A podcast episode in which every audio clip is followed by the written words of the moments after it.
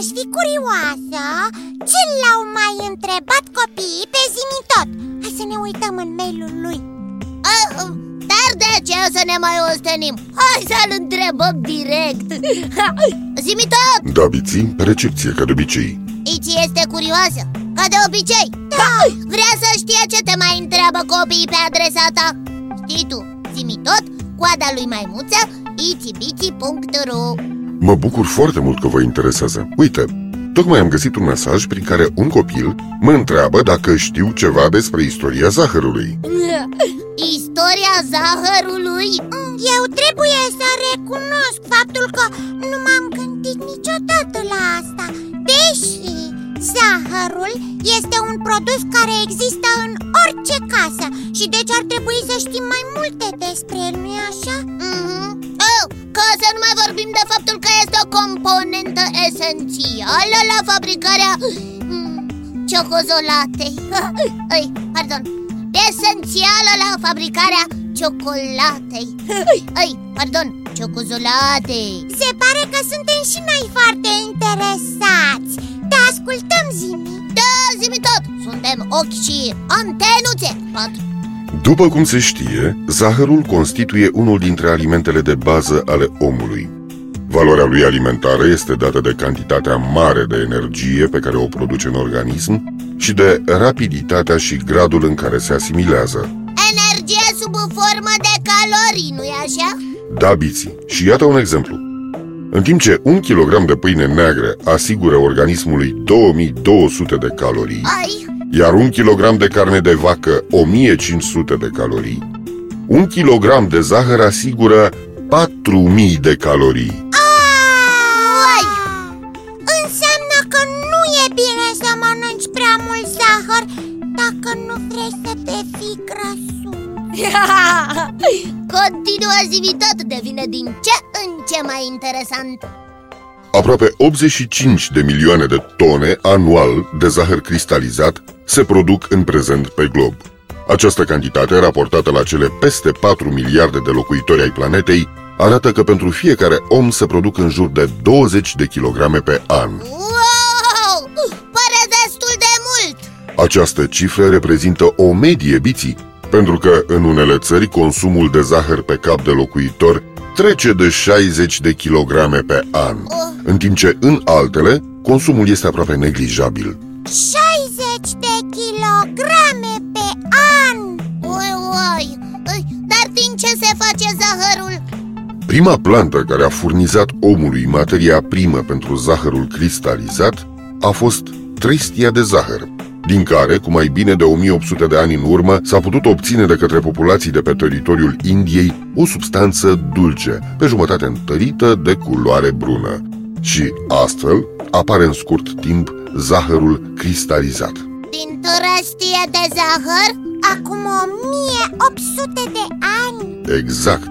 Apoi, trestia de zahăr, care se cultiva în India de veacuri, a fost adusă de arabi în Egipt, în Siria, în Sicilia, insulele Canare, Azore și alte regiuni. În America, trestia de zahăr a ajuns odată cu cea de-a doua călătorie a lui Columb pe insula La Española, astăzi insula Haiti, de unde a trecut în America Centrală și America de Sud. Trestia de zahăr. Trestia de zahăr, Biții, este o plantă a regiunilor calde, tropicale și subtropicale, unde nu există iarnă, iar temperatura medie anuală nu scade sub șaisprezece grade Celsius.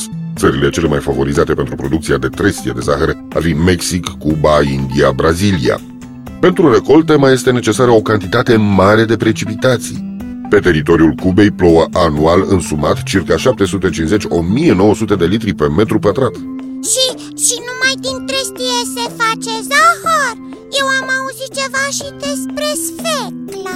Zahărul din sfeclă a fost scos în evidență cu mult timp înaintea erei noastre, sucul dulce al sfeclei roșii fiind recomandat în medicină în locul mierii de albine.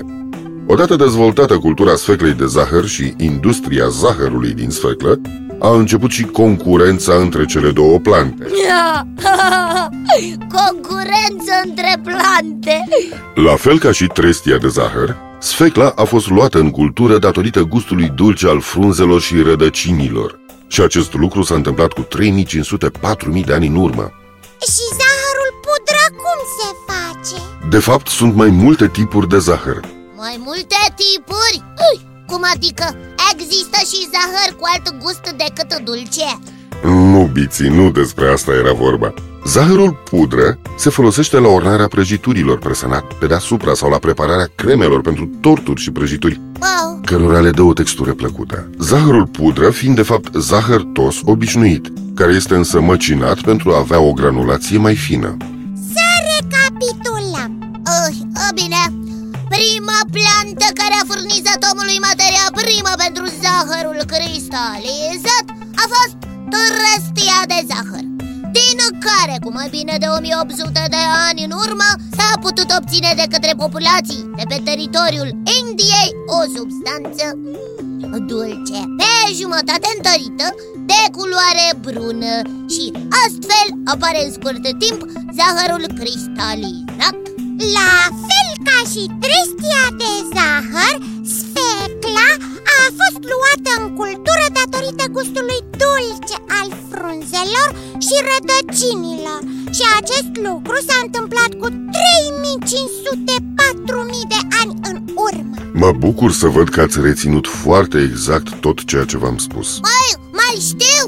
Trestia de zahăr este o plantă a regiunilor calde, tropicale și subtropicale, unde nu există iarnă, iar temperatura medie anuală nu scade sub șaisprezece grade.